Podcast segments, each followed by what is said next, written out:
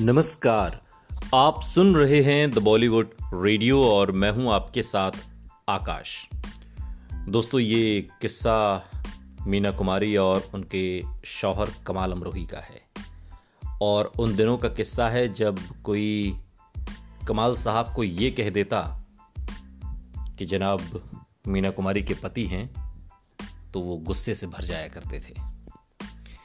आज के इस पॉडकास्ट में आपको इसी बेमेल रिश्ते की एक अनसुनी कहानी सुनाएँगे। मीना कुमारी और कमाल अमरोही ने सीक्रेट शादी की थी, लेकिन कहा जाता है कि इस शादी में मीना कुमारी बहुत ज़्यादा खुश नहीं थी। कमाल फ़िल्म मेकर होने के साथ साथ एक उम्दा लेखक भी थे। चार दशक में महज चार ही फ़िल्में बनाई और अपनी फ़िल्मों के अलावा कमाल अपनी पर्सनल लाइफ को लेकर भी सुर्खियों में रहते थे।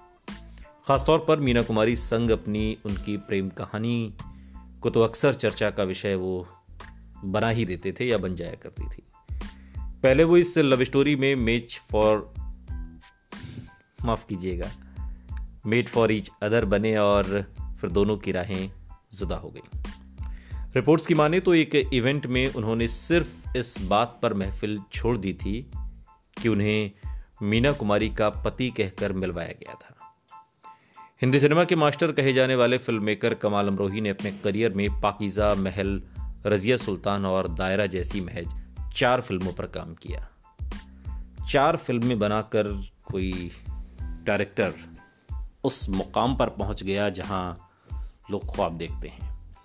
बचपन से ही कमाल अमरोही काफ़ी अच्छा लिखते थे। लाहौर घर वालों की मर्ज़ी के खिलाफ गए और वहाँ एक उर्दू मैगजीन में काम करने लगे। इसके बाद केल सहगल ने उन्हें सोहराब मोदी के मिनरवा प्रोडक्शन हाउस में काम पर रख लिया। और इनकी जेलर फ़िल्म की लिखी स्क्रिप्ट सोहराब को भा गई। और इसी के चलते उन्हें प्रोडक्शन ने साढ़े सात सौ रुपए के कॉन्ट्रैक्ट पर रख लिया। कुछ फ़िल्में लिखने के बाद कमाल ने साल उन्नीस सौ उनचास में फ़िल्म महल से बतौर डायरेक्टर अपने करियर की शुरुआत की। ये फ़िल्म हिंदी सिनेमा की पहली हॉरर फ़िल्म मानी गई।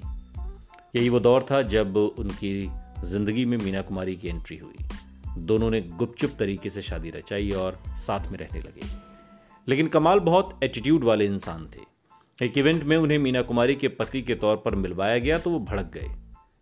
बात यहाँ तक पहुँच गई कि वो मीना कुमारी को वहाँ अकेला छोड़ गए। साथ ही कमाल ने उस शख्स को टोकते हुए कहा, मैं मीना कुमारी का पति नहीं कमाल अमरोही हूँ और ये मेरी पत्नी मीना कुमारी हैं। और ऐसा ही एक वाक्य हुआ था जब एक और पार्टी में मीना कुमारी कमाल अमरोही संग गई थी और वहाँ अपना पर्स भूल आई थी। घर पर आकर उन्होंने मीना कुमारी को पर्स दिया और मीना ने कमाल से पूछा कि, क्या आपको कुर्सी पर रखा पर्स नहीं दिखा था?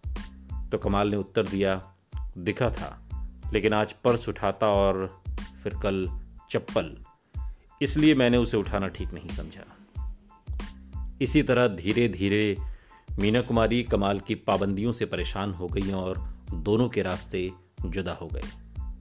मीना कमाल को छोड़कर फिर अलग भी रहने लगी और इसी झगड़े के बाद मीना कुमारी ने कमाल की फ़िल्म पाकिजा में काम किया।